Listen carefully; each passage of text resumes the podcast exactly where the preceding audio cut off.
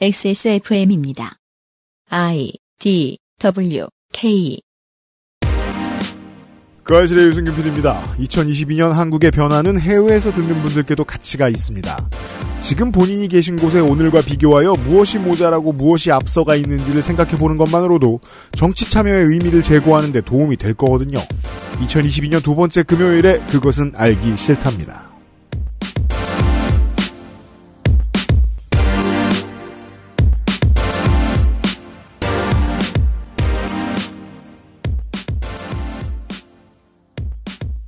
비상시국 대책회의가 앉아있습니다. 청취자 여러분, 그것은 알기 싫다 사백사십육 회 금요일입니다. 안녕하십니까. 비상시국 대책회의의 위원장 윤세민입니다. 해위? 회의. 안녕하십니까. 저는 간사라고 하지만 뭐하는지는 잘 모르겠는 홍성갑입니다. 남의 발음을 탓해? 그것은 알기 싫다는 아름다운 재단 열여덟 어른 캠페인, 이달의 피씨로 만나는 컴스테이션, 대한민국 일 호 반값 생리대 이십구 데이즈, 핸드워시와 올인원 수업도 역시 빅그린에서 도와주고 있습니다. 아, 여기서 하나 틀리셨어야 되는데. 아, 그러니까. 그래야지 트라이앵글. 하지만 아, 가능성을 봉쇄했다. 아직도 생리대 유목민? 어떤 생리대를 써야 할지 불안하신가요? 백 퍼센트 유기농, 발암물질 유해 성분 불검출. 어떠한 피부에도 자극 없이 안전하게. 무화학 수압 가공, 백 퍼센트 국내 생산, 믿을 수 있는 생리대. 소중한 사람들, 소중한 당신에겐 이십구 데이즈, 유기농 리얼 코튼 울트라 슬림. 스포츠카처럼 강력한 사양의 하이엔드급 피씨. 고가의 장비들을 내 손으로 조립하는 일, 시간과 열정, 꼼꼼함과 치밀함이 필요합니다. 초보라면 부작용으로 몸은 관절염을 얻거나 쿨러는 물이 새게 될 수도 있습니다. 컴스테이션을 고민해 주십시오. 이달의 피씨로도 커스텀 사양으로도 빠르고 견고하게 만들어드립니다. 액세스몰과 공일공 팔이칠구 오오육팔 컴스테이션을 만나보세요. 주식회사 컴스테이션. 열여덟 어른의 건강한 자립을 위해 함께해 주세요. 아름다운 재단 열여덟 어른 캠페인. 두피가 건조하고 간지럽다면? 트러블이 생기고 심지어 비듬까지? 아직 빅그린 안 써보셨나요? 약해진 두피에 필요한 건 저자극 세정, 강한 보습력으로 생기있는 모발까지. 빅 그린. 두피를 씻자. 빅그린 시카 샴푸. 샴푸 라인업이 새롭게 바뀐 지 꽤 되었는데도 불구 나온다 나온다 말만 많았던 트리트먼트가 드디어 출시가 되었습니다. 그렇습니다. 트리트먼트는 그동안 어, 기존 제품을 유지했는데 네, 드디어 새 버전이 나옵니다. 그렇죠. 그래서 트리트먼트 런칭 기념 및 설맞이 할인 행사를 준비했습니다. 음. 첫 번째, 투쓰리 센서티브 트리트먼트 런칭 기념으로, 이럴 거면 런칭을 왜 했나요? 사십 퍼센트 할인! 정상가가 이만 오천 원인데요. 행사가로 만 오천 원에 드립니다. 이제 이렇게 설명해야 되겠어요? 여러분 잘 모르시겠지만 빅그린도 가끔 정상가가 됩니다. 그렇습니다. 그때는 피하셔야 되지 않겠습니까? 적어도. 네. 이게 이제 이런 해 할인은 사실 제품에 애지간히 자신이 있어야 하는 할인이죠. 네. 네, 한 번 쓰면 계속 쓸 거다라는 자신감. 아, 그리고 또 하나. 다른 데서는 제가 봤습니다. 맞습니다. 조물주의 능력이죠. 음흠. 거의 깡패예요. 그리고 설 선물 세트 여덟 종을 오십 퍼센트 할인과 음. 쇼핑백을 증정해 드립니다. 그렇습니다. 갤럭시 S를 들고 칼을 안 든 강도죠. 그렇죠. 어, 여러 번 말씀드리지만 빅그린 샴푸는 저희 어머니를 비롯한 여러분께 선물을 드려가지고 항상 좋은 평가를 받았습니다. 실패하지 않았습니다. 그리고 전 구매 고객에게 손소독제 이백오십 밀리리터를 정품으로 증정을 합니다. 그렇습니다. 요즘은 또 회사에서 슬슬 안 비치하기 시작해가지고 본인 가방에 넣어가지고 다니시는 분들 많죠. 아, 그렇죠. 그리고 회사에서 비치한 게 언제 비치는지 까먹어서. 네. 샴푸와 트리트먼트 등 다양한 팔 종의 선물 세트와 트리트먼트, 두 말하면 입 아프게 액세스몰이 최저가입니다. 최저가입니다. 가끔 사이트 가격 비교 후에 구매하신다는 후기를 보는데 이거는 조물주가 네. 광고주랑 통화하면서 비교를 해요. 그렇습니다. 그런 다음에 악랄하게 네, 액세스몰보다 싼 곳이 발견되면은 네. 이봐요. 어제는 선제 타격을 해서 네. 맞기 전에 혼나기 전에 해서 최대 사십 퍼센트였는데 지금 이거는 이제 정교한 외과 수술이죠. 그렇죠. 지금은 보니까 네. 어, 조물주가 손을 대니까 확실히 어제보다 좀 더 폭이 크네요. 어, 한마, 그렇죠. 한마디 하는 겁니다. 이백오십 원? 그럼 천 원을 깎아줍니다? 네. 빅그린 대표가 최저가를 보증합니다. 네. 어, 선물용으로 당연히 좋고요. 그리고 쓰시는 분들도 지금 쟁여놓으셔야 되고요. 네. 트리트먼트는 저도 한번 사볼까 싶네요. 네. 설은 빅그린 절입니다. 설맞이 세일하니까 약간 그 느낌이 나요. 요즘은 팟캐스트 시대의 코너인 좋게 된 광고주. 그거 요즘 거의 매주 하고 있어요. 아, 그러니까 그렇습니다. 좋게 되고 있잖아 이분들이. 네. 설 세일 프로그램 계속 전해드립니다. 귀를 쫑긋 세워주시고요. 일상생활 이천이십이 두 번째 날, 아, 조성주 소장하고 이야기했던 한국에만 생소한 개념으로 시작하겠습니다. 상병수당 실험.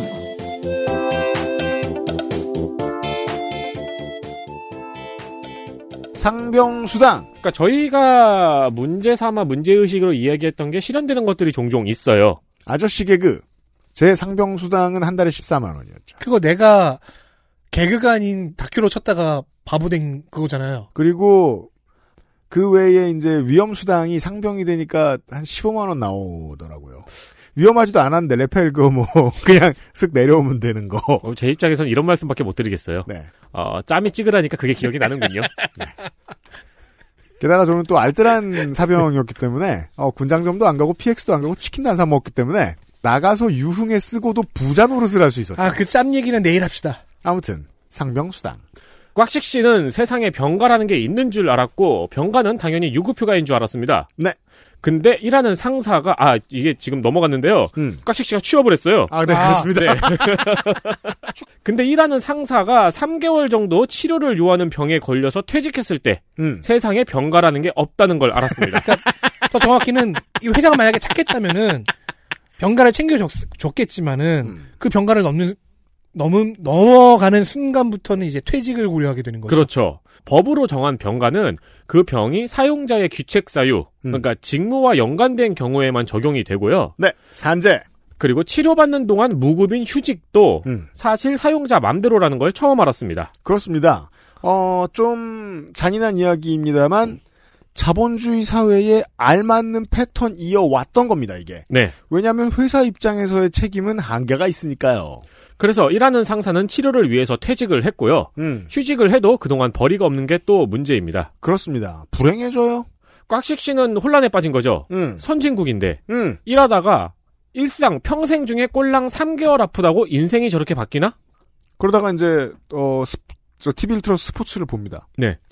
어떤 중요한 선수가 수술을 해서 이 년 동안 쉬어요.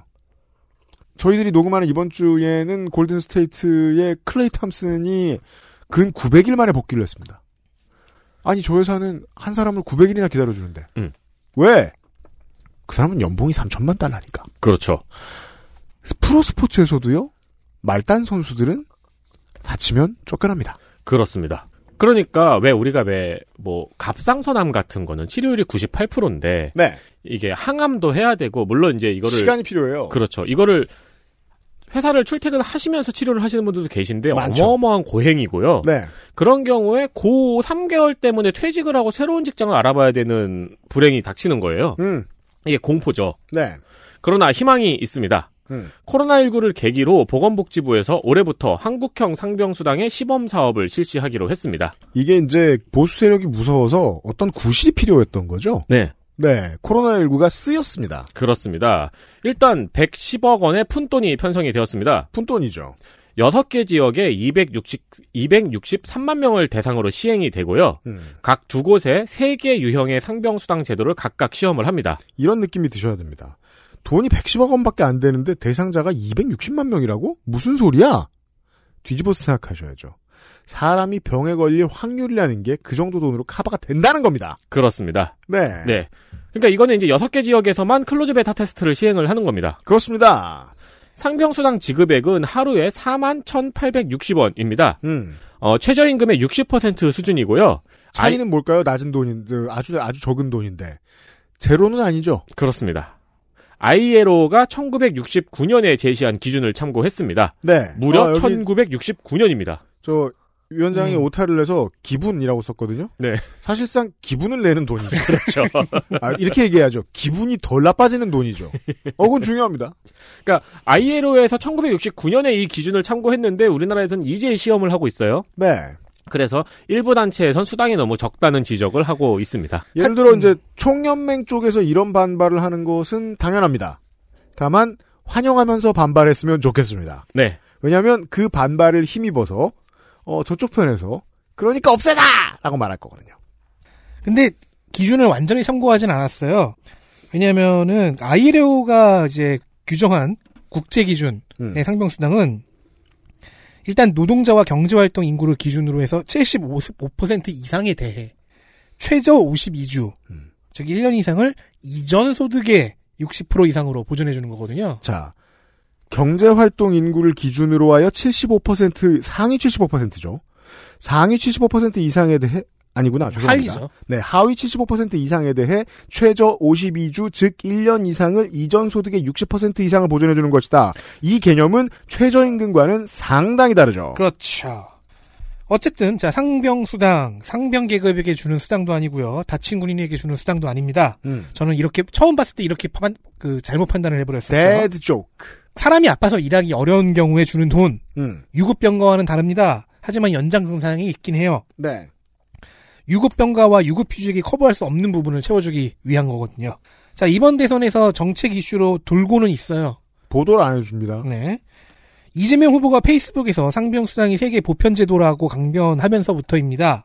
당시 이재명 후보는 아이에스에스에이, 국제사회보장협회의 회원국 백팔십이 개국 중에서 백칠십사 개국이 상병수당을 운영한다고 했는데, 그리고 언론에서는 오이시디 삼십육 개국 중에서 한국과 미국만 없다. 네. 우리만 없어 상병수당이라고 음, 보도를 많이 했어요. 따라서 누굴 따라하는 건지 정확히 알 수 있죠. 이와 관련해 팩트체크가 오가기도 했는데요. 음. 어, 일단 이걸 잠깐 짚어보면요. 보죠. 명확하게 상병수당 제도를 갖고 있는 나라는 아이에스에스에이 중에서 백육십일 개국이고요. 백육십일 개국? 오이시... 세상에 나라가 거의 다 안 돼요, 그 정도는. 오이시디는 삼십사 개국입니다. 오이시디 중에서 거의 다 안 해요. 그러니까 좀 숫자가 달라요, 사실은. 음. 오이시디 중에서는 이제 이스라엘과 스위스가 상병수당이 없어요. 음. 근데 이들은 정확하게 얘기하면 공적 상병수당이 없는 겁니다. 네.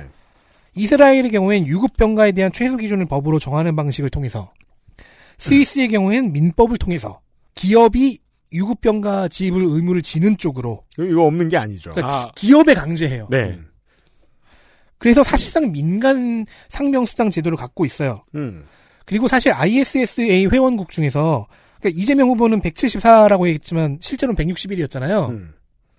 아이에스에스에이 회원국 중에도 이런 경우들이 많이 좀 있었기 때문에 네. 사실상의 민간 상병수당 제도까지 합치면 백칠십 개국은 넘어가더라고요. 이게 백육십일이나 백칠십사나 거기에 못 들었으면 꼴찌인 건 비슷합니다. 근데 이제 뭐 미디어나 정확히는 저널이나 음. 어떤 학자나 학파에 따라서는 백칠십삼 가기도 하고 백칠십오 음. 가는 사람도 있고 뭐 그러더라고요. 왜 내 말을 안 들어주는 거예요? 어쨌든 꼴찌라고요. 그렇죠. I, 아이에스에스에이는 인터내셔널 소셜 서비스 어소시에이션인가 보네요. 아무튼 한국을 제외하면 오이시디 국가 중 미국만이 상병수당 개념의 제도가 없다는 말은 맞습니다. 네. 한국과 미국만 없다. 근데 사실 뉴욕주와 캘리포니아주는 있거든요. 즉 상병수당은 세계 보편제도가 많습니다. 네. 참고로 알제리, 앙골라, 아르메니아, 르완다, 나이지리아, 니제르 상병수당이 있긴 하고요. 그래서 상병수당이 없는 한국은 키리바시, 솔로몬제도, 보르키나파소, 팔라우, 시에라리온 등과 함께 묶입니다. 사실 한국에는 국민건강보험법을 통해서 상병수당 지급의 근거는 있어요. 맹점은? 하위 법령이 아직까지도 만들어진 적이 없습니다. 정책 실험도 안 해봤고요. 이제 처음 해보는 겁니다. 그리고 코로나십구가 왔습니다. 아프면 진짜로 쉬어야 되고 안 그러면 큰일이 나는 상황이니까 상병수당 논의가 수면 위로 올라온 거지요. 그렇습니다. 칠월부터 상병수당 시, 시험 사업이 그래서 시작이 됩니다. 칠월까지 어, 이 시범 사업을 할 여섯 개의 시군구, 즉 기초자치단체 여섯 개를 모집합니다. 네, 행운의 여섯 개 기초자치단체가 나올 거예요. 이 여섯 곳의 취업 노동자는 일단 이들은 질병이나 부상으로 인해 일을 못하는 경우 음. 상병수당을 받게 됩니다. 일단 하루에 사만 천팔백육십 원이라는 거 아까 위원장이 알려주었고요. 어, 참고로 최저임금의 육십 퍼센트라고 했는데 금년 기준이 아니고요. 작년 기준입니다. 작년 버전의 육십 퍼센트인 사만 천팔백오십육 원에서 일 단위 반올림을 했더라고요. 그렇군요. 세 가지 모델을 한다고 말했죠. 첫 번째 모델은 여섯 개 지역이 선정이 되면 둘씩 둘씩 묶어요. 세 가지 모델을 했으니까요. 첫 번째 모델은 입원 여부는 무관하고요. 근로활동 불가 기간 동안 지급하지만 최대 보장은 구십 일까지만 해줍니다. 구십 일. 벌써 아이엘오 기준에 한참 못 미치죠. 오십이 주인데 거기. 그러네요. 아주 보수적입니다. 그리고 상병수당을 받아야 할 만큼 장기적 병가 상태인지를 보는 대기기간이라는 개념이 있어요. 대기기간. 그게 칠 일이 모델입니다. 그러니까 칠 일 정도 있다가 음. 상병수당이 최대 구십 일까지 지급이 된다. 입원 여부는 무관하다. 네. 두 번째 모델은 거의 다 똑같은데 대기기간이 십사 일로 늘어나고요. 최대 보장이 백이십 일로 또 늘어납니다. 세 번째 모델은 이 둘과 좀 이, 이질적입니다. 반드시 입원이 전제되어야 돼요. 입원한 사람만. 입원할 정도만 보장해준다. 그래서 의료 이용 일수만큼만 급여가 나갑니다. 입원한 동안만. 대신에 그 대기기간이 삼 일로 짧고요.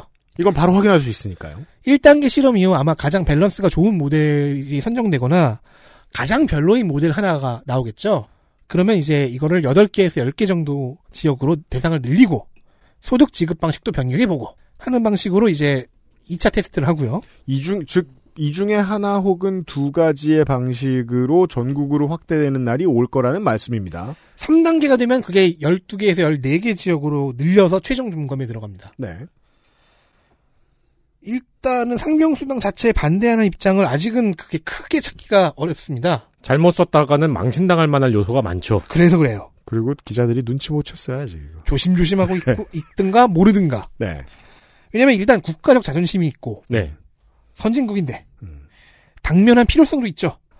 그래서 일하지 않는 자 먹지도 말라 따위의 말은 별로 보이지 않습니다. 네. 별로일 뿐이긴 합니다. 대신에 이제 진지한 접근들을 보면요. 저, 걱정하는 부분들이 있어요. 대기 기간에 일단 있고요. 네. 그러니까 대상자가 맞는지 지켜보는 기간. 음. 여기 하나가 있고 재원 마련 방법 두 개 두 개 있고 급여 수준에 있습니다. 네. 이 세 가지를 지금 고민을 해야 돼요. 대기 기간.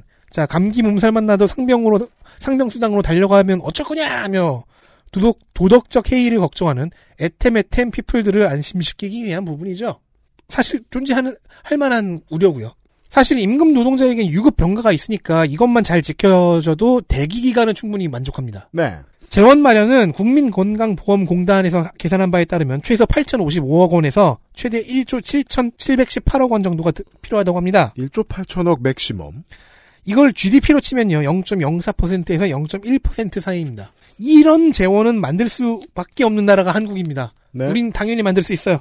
따라서 진짜 고민점은 마지막인 급여 수준에 있습니다. 참여연대는 하루 사만 원 수준으로는 실질적인 소득 보전 효과가 없다. 아이엘오가 정한 기준인 최소 오십이 주 보장에도 턱없이 부족하다.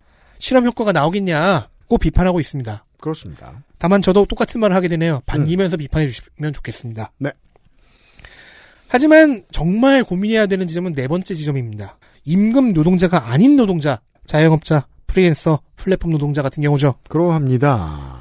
일단 실무진은 최종적으로는 임금 노동자와 비임금 노동자를 모두 포함해 추진하겠다는 계획이랍니다. 네, 지금 저 집권 후반기부터 정부가 추진하는 거의 모든 이런 류의 정책이 울타리를 두지 않고 있죠. 네. 이쯤에서 선배인 노르웨이의 사례를 좀 들여다보겠습니다. 음. 많은 미디어에서 노르웨이 케이스를 참고해요. 이 친구들은 이제 재원은 연금보험료에서 뺐습니다. 임금 노동자와 자영업자로 나누어서 운영을 합니다. 아, 그렇군요. 임금 노동자는 유급병과 십육 일이 다 지나면 상병수당을 보장받아요. 즉 십육 일은 대기기간이죠. 아, 그러네요. 그러면 빈 공간이 없어지네요. 그래서 자영업자 역시 대기기간이 십육 일입니다. 그냥 그 기준에 맞춰주는 거군요. 네. 보장기간은 오십이 주인데요. 음. 이건 임금 근로자의 경우고요. 자영업자는 이백사십팔 일로 훨씬 짧습니다. 네. 이래저래 슬픈 것이 자영업이네요. 네, 물론 뭐 자영업자 입장에서 얘기하면요, 어 저는 임금 노동자를 거의 안 해봤기 때문에 잘 몰라서 괜찮습니다. 와, 근데 머리 엄청 썼네요, 이거. 보통 일이 아니죠. 네, 네. 그러니까 어 새로운 사회부장의 큰 줄기 하나가 들어가는 거니까 말이에요. 네. 실험이 길 거예요. 어 서울경제 작년 십이월 이십구일에 멋진 기사 하나 보시겠습니다. 제목: 재정 부담 또 외면한 채 한자 이 이. 아동수당 칠 세에서 십팔 세로 확대. 내용은 아동수당은 소요재원이 육 조가 늘고 상병수당은 팔천억에서 일조 칠천억 더 늘어난다라고 나라살림 걱정해주는 기사입니다. 어... 논평. 야이 ᄃ. 작년에 기재부가 세금 근 칠십 조가 더 거칠 걸 일부러 계산 안 하고 가난한 척을 했다고 저희가 알려드렸죠. 작년 가을에. 육 조랑 일조 칠천억은 지금 원래 계산 안 해서도 공돈입니다. 그래. 이 기자가 본인 연봉 협상할 때 이런 글을 써서 인사부서에 제출하면 정의롭습니다. 어, 재정 부담 또 외면한 채 나 연봉 확대 요구. 그럴 때는 나 아자를 써야 할까요? 오, 나 오자를 써야 할까요? 그렇죠. 오등은 자의 임금 연, 연봉 아, 현상을 거부하노라. 오등지 연봉 과다. 우리 한자 시간에 배우던 표현법이죠. 네. 그, 그, 한국 정치의 이십일 세기는 항상 기재부 눈치를 보면서 잘 선별하겠다. 부자가 왜 받냐. 하는 식으로 조금씩 조금씩 풀다가 매번 똑같은 깨달음을 얻습니다. 이거 확대할수록 쉽고 편하고 국가 전체의 안정성이 늘어나는데, 음. 라는 걸 꼭 전체 적용을 해보고 합니다. 네. 대상을 확대하고서야 깨달아요. 이 오 년 전 대선 공약, 뭐, 여러 당들이 이거 했습니다. 실패하는 자영업자가 재도전할 기회를 마련해드리겠다. 이런 장치, 저런 장치를 통해서 지원해드리겠다. 뭐, 무슨 문서를 들고 오면 뭘 해드리겠다. 글쎄 봅시다. 일단 전 국민이 상당수당 대상부터 되고 고민해도 될 문제 아니었을까요, 그건? 선후가 사오십 년 정도 바뀌었다는 느낌이 듭니다, 지금. 이 설명을 듣고 나니까 말이죠. 자, 운전. 우회전과 보험료.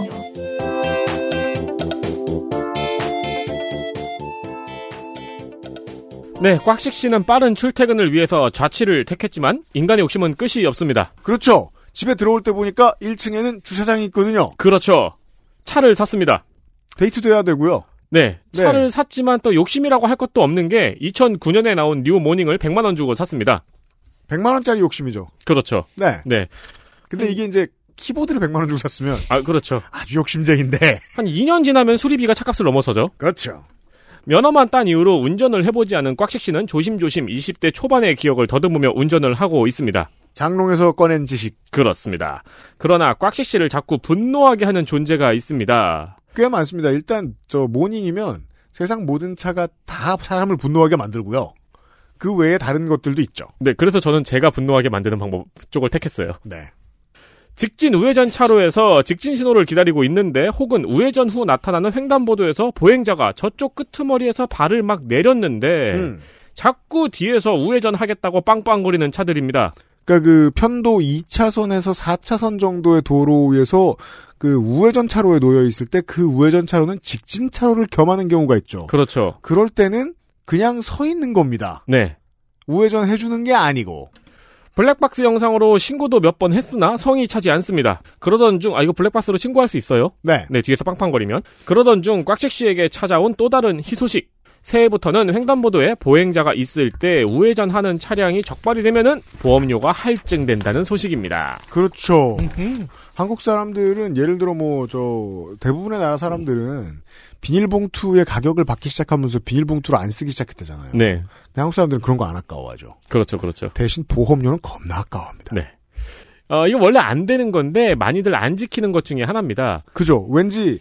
도로교통의 흐름이 유려해지려면 뒤에서 자꾸 뭐라고 하면 난 가야 될 것 같고. 그렇죠. 네, 실제로 그렇게 할 때도 많았어요. 저는. 네. 보행자가 있어도 저쪽 끝에 있거나 아직 다 안 건넜으면 서 있어야 되잖아요. 그렇죠. 근데 일단 코를 들이밀어 버리는 차들이 대부분입니다. 음. 그리고 비집고 사여서 기어코 우회전하고 막 그러잖아요. 네. 네. 이걸 어기면 원래 범칙금 육만 원에 벌점이 십 점이었습니다. 꽤 세죠. 안 걸려서 그렇지. 그렇죠. 다만 새해부터 바뀌는 건 여기에 보험료 할증이 된다는 겁니다. 실질적 위협. 이, 삼 회 위반 시에는 보험료가 오 퍼센트가 할증이 되고요. 음. 사 회 이상 위반 시에는 보험료가 십 퍼센트 할증이 됩니다. 그렇군요. 이때는 이미 벌점이 사십 점이네요. 장난 아닙니다. 네. 계도 기간을 육 개월 두고 칠월부터 적용이 된다고 하니 꽉씨 씨는 칠월부터 신나게 신고할 생각으로 블랙박스를 어루만지고 있습니다. 좋습니다. My precious. 저도 이제 운전한 지 되게 긴 세월이라 이게 좀 익숙해져 버렸는데 한국 운전 습관의 전체적 특징 중에 하나입니다. 어느 도시를 가나 이건 다 비슷해요.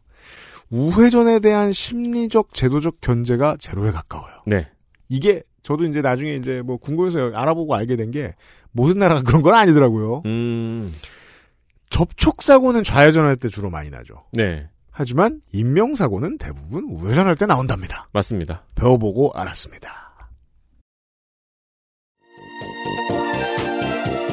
저작권 조정.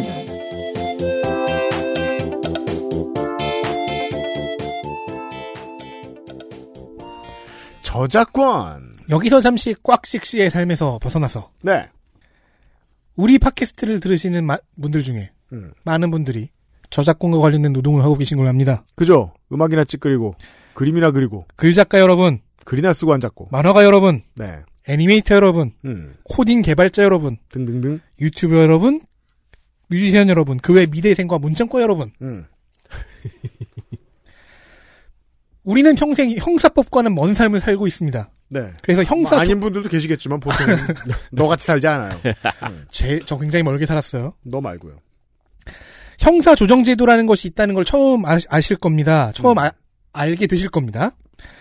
근데 좀 더 생각해보면요. 가해자와 피해자가 금전으로 합의를 본다면 이걸 법원 용어로 바꿨을 때 형사 조정 제도가 되겠다는 거를 알겠죠. 네. 네.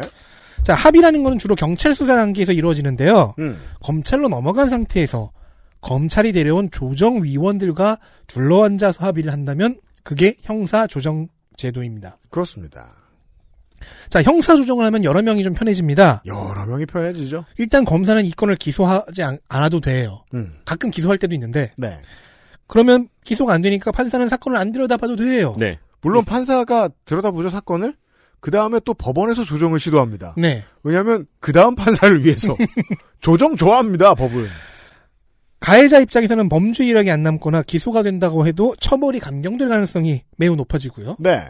피해자는 피해 회복을 할 돈을 얻습니다. 음. 물론 이 과정은 지리한 과정일 수 있고 이 차 피해가 생길 수도 있지만요. 물론 그렇습니다. 어쨌든 그런 거를 조정위원들이 알아서 노동을 해줍니다. 네. 음. 기존에는 사기, 횡령, 배임, 명예훼손 같은 범죄에 주로 적용되던 게 형사조정제도입니다. 네. 이 범위에 지난 십이월 일일부터 저작권법이 추가가 되었습니다. 그렇죠. 이게 알고 난 뒤에 좀 이상합니다. 생각해보면 가장 잘 맞는 게 저작권법이 아니었을까 싶은데요. 음. 일단 서울중앙지검과 대전지검에서 시범 시행이 시작되었어요. 음. 지금 하고 있습니다. 최종적으로는 이천이십삼년에 전 지검으로 확대하는 것이 목표입니다. 내후, 내년에요? 내후년이죠. 내년이죠. 아, 그렇구나. 이놈아. 검사가 저작권 범죄 사건을 받았어요. 음. 그래서 기소 여부를 검, 검토하다가 어 이거 조정이 가능하겠다 싶으면 다른 경우에는 보통 수사관에게 얘기, 얘기하거든요. 네. 가해자 피해자에게 물어보고 조정위원들 어, 연락해라. 네. 근데 이 경우에는 한국저작권위원회에 연락을 합니다. 그렇군요. 조정을 의뢰하는 거죠. 음. 조정위원 역할을 저, 저작권위원회가 하는 겁니다. 네. 자, 검찰로 넘어온 저 저작권 위반 범죄가 이천십칠년에서 십구년 삼년 동안 평균 연평균 만 팔백칠 건입니다. 만 팔백 건. 한 달에 팔천구백 건 나옵니다. 이거는 지식재산권 침해 범죄의 사십 퍼센트를 차지합니다. 당연히 컴퓨터 프로그램과 영상 저작물도 포함이 되고 있고요. 네. 그 하지만 기소율은 이천십구년 기준 십일 퍼센트에 불과합니다. 아이고. 즉 증거가 모자라거나 업무가 과중하다는 추측이 가능해지죠. 둘 다겠죠. 그러면 조정하는 게 더 낫죠. 조정으로 많이 빠, 빼, 빼는 게 좀 더 음. 낫죠. 음, 그렇습니다. 이상 저작권 노동자의 친구인 팟캐스트 그것은 알기 싫다가 알려드렸습니다. 그렇습니다. 조정, 조정이 가능합니다, 여러분. 이게 이제 노동 관련 제소하고는 좀 얘기가 다른 게 돈으로 때우고 말려 그러냐. 이거야말로 돈으로 때워야 되는 문제죠. 어, 그렇죠. 네. 그리고 어떤 사건들은 피해자 입장에서 돈으로, 돈이 더 절실한 경우가 많고요. 네. 그러니까 오히려 형사법으로 처벌하면은 나는 피해, 내 기분은 후련해질지 몰라도, 음. 내 피해는 복구가 안 되잖아요. 네. 그럴 수도 네. 있고요. 네. 자, 꽉식 씨의 삶의 순서가 좀 바뀌었습니다. 차를 산 때로 돌아가 보겠습니다. 그렇죠. 아까 이야기했는데, 꽉식 씨가 취업에 성공을 했었어요. 네. 네. 유급휴일 의무화와 대체공휴일.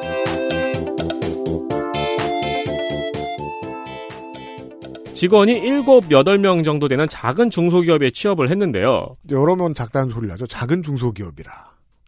작은 기업에 취업을 했는데요. 네. 취업한 뒤에 사회의 쓴맛을 보고 있습니다. 어, 그럼요. 그걸 다 얘기하면은 다른 특집이 되니까 넘어가고요. 그건 요파시에서. 네. 일단 상사가 아픈데 퇴직했고요. 네.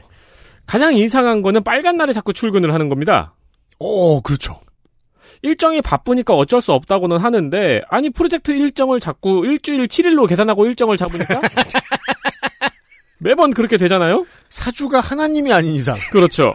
아니 하나님도 쉬셨다. 하나님도 하루는 쉬었어요. 아 그렇죠. 근데 이제 본인이 쉬어야 되니까 사장 입장에서 나머지가 이제 네 이럴 수가. 빨간 날은 당연히 쉬는 줄 알았던 꽉식 씨에겐 충격이었습니다. 음. 그래서 알아보니까 빨간 날, 일면 관공서 공휴일에 민간 기업이 쉴 의무는 없었다는 사실을 알게 됩니다. 그 사실 열심히 들었다면 진작에 알 수 있었을 텐데.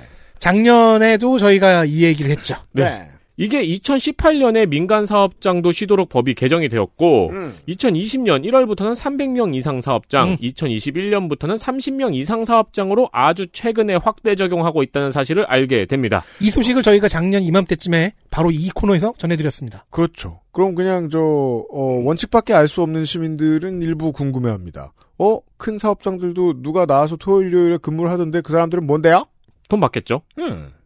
그리고 올해 일월 일일부터는 다섯 명 이상 삼십 명 미만 사업장에도 확대 적용이 되었습니다. 그렇습니다. 그러나 사장이 계속 모르는 척을 하고 있어요. 음. 그래서 꽉식 씨는 출근할 때마다 사진을 찍고 출근 기록을 성실히 하고 있습니다. 그렇죠. 원기옥처럼 모았다가 나중에 신고해서 받으려고요. 네.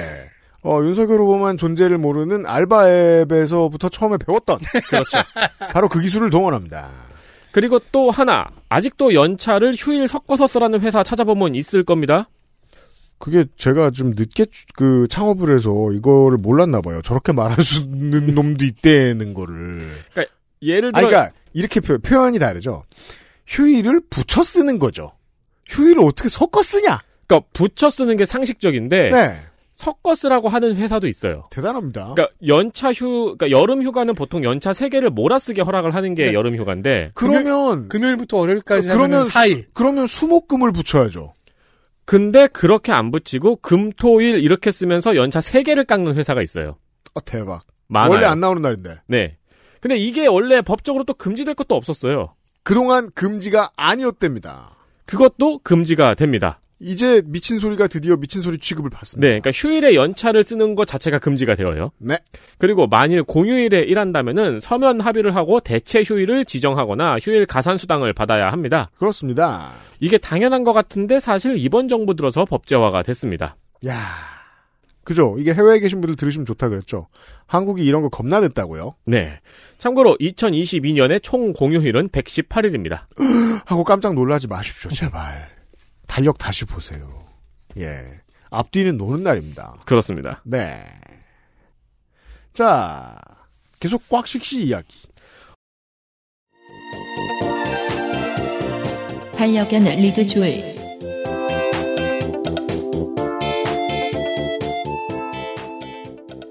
홀로 사는 꽉식 씨는 이제 외로움을 알았습니다.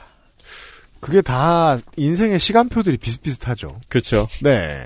왜냐하면 취업준비생 때는 외로움을 알아도 할 수 있는 게 없어요. 할 수 있는 건 계속 외로운 것밖에 없어요. 네. 근데 이제 취업을 하고 나면 좀 얘기가 다르죠. 그렇습니다. 왜냐하면 내가 돈을 벌어서 외로움은 해결해야 될 거 아니야. 굳이 네. 돈을 벌었는데. 퇴근하고 집에 오면 온기 없는 집이 서럽습니다. 제가 이래서 야근을 자청했었는데. 그래서 반려견을 키우기로 다짐을 합니다. 물론 저는 이제 그걸 대처하는 방식으로 이제 보일러를 틀어놓고 출근을 했죠. 그 얘기가 아니잖아. 돈도 있겠다. 집은 계속 따뜻하고. 저 같은 경우는 이제 테레비를 틀어놓고 출근을 했죠. 네. 둘 다 권장되지 않습니다. 그래도 야근은 많이 안 하는 편이니까 빨리 퇴근하고 산책이라도 시키는 게 누워서 자기 전까지 핸드폰만 보는 것보다는 나을 것이라고 생각을 해서 그래서 개랑 살기로 결정하죠. 지자체 유기견 보호소를 알아보고 견주들이 알아야 할 사항 같은 걸 찾아보다가 생각보다 견주들이 지켜야 할 것이 많다는 걸 깨달았습니다. 특히 올해부터는 반려견과 외출할 때 목줄 길이가 이 미터를 넘으면 안 됩니다. 자, 제가 알기로 이게 지금 저 백 퍼센트짜리 법은 아닌 걸로 알고 있는데 경우에 따라 이렇게 적용이 안 되는 경우도 있는 걸로 알고 있는데 문제는 이제 이 법은 새로 생겼잖아요. 그리고 개들은 멀리멀리 뛰어다녀야 되니까 오 미터 줄이 많죠. 그렇죠. 기존에는 목줄을 꼭 하고 외출을 해야 하는 법이었는데 올해부터는 목줄 길이를 제한하는 것입니다. 네. 그러니까 이 미터면 그래도 나랑 개 사이에 서장훈 선수가 있는 거니까 네. 꽤 길죠. 그 외 쭉 늘어나는 목줄 있잖아요. 네. 이렇게 그 그렇죠. 늘었다 줄었다 하는. 네. 그 경우에도 이 미터로 제한한 상태면 안전 조치를 준수한 것으로 봅니다. 그죠. 이 리트랙터블을 사용하는 방법이 그래서 좀 달라진다고 봐야죠. 법을 준수해야 되니까 이 미터를 딱 지켜. 이런 류의 법도 있지만 사람이 다가오면 그 리트랙터블을 이 미터로 줄여라. 네. 정도로 해석하는 것도 가능합니다. 이 이 미터의 기준이 개와 주인의 거리가 반드시 이 미터 이내여야 된다는 얘기잖아요. 목줄이나 하네스 끝부분부터 사람이 잡고 있는 손까지의 거리가 이 미터면 됩니다. 네. 어, 위반할 시에는 과태료가 최대 오십만 원입니다. 처음에는 이십만 원 하고, 네. 이 회 걸리면은 삼십만 원. 그렇죠. 삼 회가 되면은 오십만 원. 이게 원래 이천십팔 년부터 목줄 없이 외출을 하거나 맹견인데 입마개를 하지 않은 경우에 있었던 과태료였는데, 음. 여기에 목줄 제한까지 새로 생긴 거죠. 동네에 나이 드신 분들이 우리 개는 이름을 부르는 와라고 하면서 똑똑해 이런 거 자랑하려고 일부러 음. 뒷짐지고 반려견 목줄 안 채우고 돌아다니시죠. 그래서 이제 깜짝깜짝 놀라죠. 멀리서 봤을 때는 줄이 가늘어서 안 보이나 했는데 정말 줄이 없는. 그리고 일부러 네. 약간 뒷짐치고 대범한 척하면서 걸어다니잖아요. 근데 이게 그 생각해보자고요. 예를 들어 이제 유럽과 북미에서 배울 것도 있습니다. 땅을 넓게 쓸 때는 동물들이 본능에 맞게 생활할 수 있도록 그걸 보장해주는 것도 아주 필요하죠. 다만 그 전에 규제를 해서 테스트해볼 필요는 있죠. 그리고 막 우리 개는 이름 부르면 온다 그래놓고 이름 백 번 부르고 있잖아요. 그렇죠. 구십팔 번쯤에 오고. 그리고 막 혼자 길 건너다 오고. 네. 네. 이천십팔 년에 법이 생겼고 실제로 음. 과태료가 부과되는 경우는 많지는 않아요. 음. 근데 실제 한 해에 두 자릿수만큼은 있습니다. 베타 테스트인 거죠, 사실상. 네. 이제 목줄 규정도 생겼으니 견주들은 유의하시고 아예 이 미터가 넘는 목줄은 안 갖고 계시는 것도 방법입니다. 네. 아, 그리고 엘리베이터를 탈 때도 강아지를 안거나 목줄을 바짝 쥐어서 타인에게 위협이 되지 않도록 해야 합니다. 그렇죠. 이게 법적 규정이 있다는 것은 사고가 음. 난다면 네 책임이 커진다는 얘기입니다. 당연합니다. 이거를 정확하게 법적으로는 공동주택의 공용공간이라고 하거든요. 네. 엘베죠, 대, 대, 대표적으로. 그러니까 다중주택, 다가구주택. 이런 경우에는 확실하게 견주가 개의 행동을 통제하라. 그 거리는 지근거리다. 견주가 개의 행동을 완전히 통제해라. 음. 그 거리는 지근거리다. 라는 의미입니다. 작년에 정은정 농축산인이 맹견 소유자에게 책임보험 가입 의무가 있, 생겼다는 소식을 전해드렸는데 음. 이게 점점 그 테스트가 깊어지는 거죠. 테스트 정도가. 좀 디테일이 추가되는 네. 거죠. 그렇죠. 그리고 이제 하반기부터는 애견 미용실에 씨씨티비 설치가 의무화가 됩니다. 그렇습니다. 그리고 꽉씨 씨에게는 또 다른 문제가 생겼습니다. 뭡니까? 반려견을 입양하고 나니까 눈에 밟혀서 출근을 못하겠는 거죠. 그죠? 그렇게 둘째를 들이게 되죠. 그 이야기는 다음 시간에. 엑스에스에프엠입니다.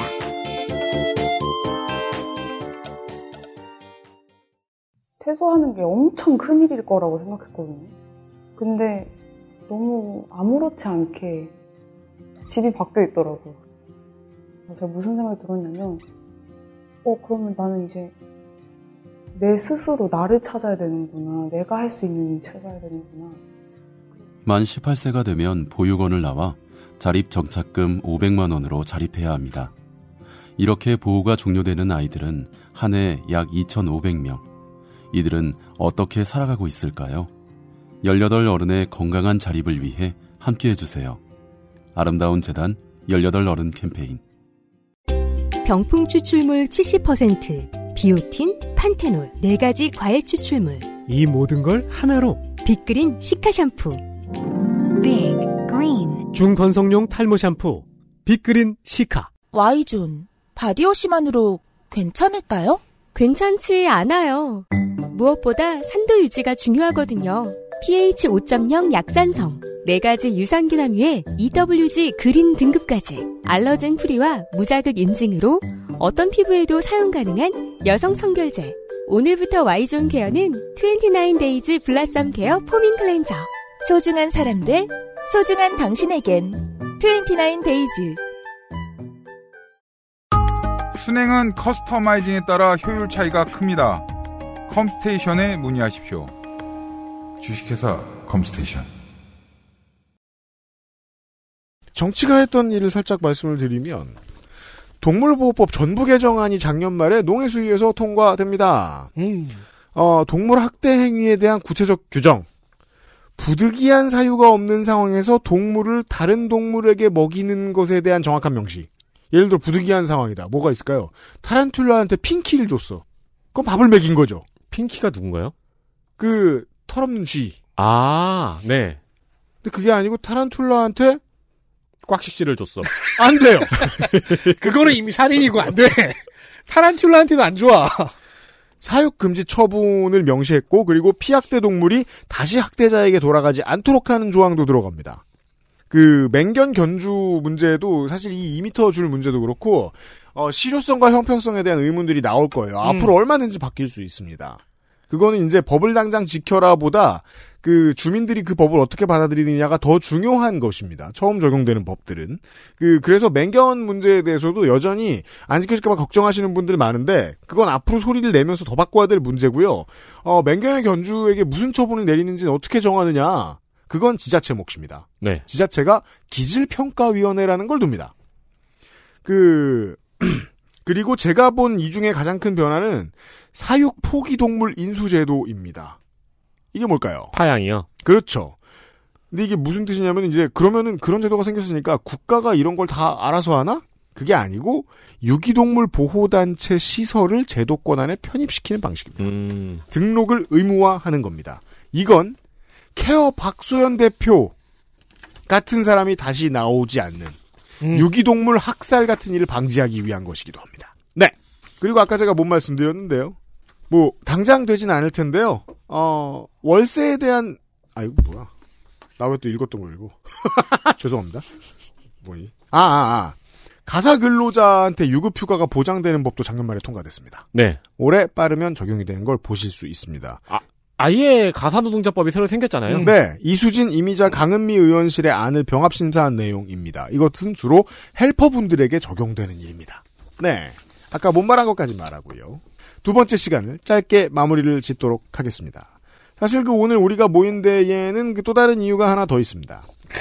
어, 대통령 선거 데이터 센트럴, 어, 브리핑 시간이죠? 네. 네. 여러분한테 브리핑을 안 하고, 제가 여기 앉아있는 사람들한테 브리핑을 하는 시간입니다. 제발 단일화해라. 네. 어, 지금, 그, 네 사람 중에 그 대선을 치러본 사람이 저랑 윤세민 에디터 두 사람입니다. 그렇죠. 네. 근데 오 년 됐죠? 기억이 안 납니다. 맞습니다. 저는 확신하고 있었습니다. 이천이십이 년에는 우리 회사 망해 있었을 거야. 하지만, 악재의 악재가 거듭돼요. 저희 회사는 살아있고. 이번 대선을 해보면, 유피님도 그 포함이네요. 모든 선거를 두 번 이상 했네요. 어, 그러니까 그 자전주기와 공전주기가 맞아 들어가가지고. 네. 지금 선거가 일렬로 서 있죠 올해. 어, 그러니까요. 이런 이런 미친 해가 어딨어요. 네. 뭐야 그랜드 크레스 그랜드 크로스잖아. 잠깐만요. 이걸 했죠. 네. 새해 바뀌는 걸 하고. 음. 그리고 이제 이번 달 말에는 기사 읽기 하고. 기사 읽기 하고 그 다음에는 대선이고 대선 끝나면 아우씨. 지선이죠. 지선 끝나면 국감이에요. 아우씨. 그 그랜드 크로스다. 네.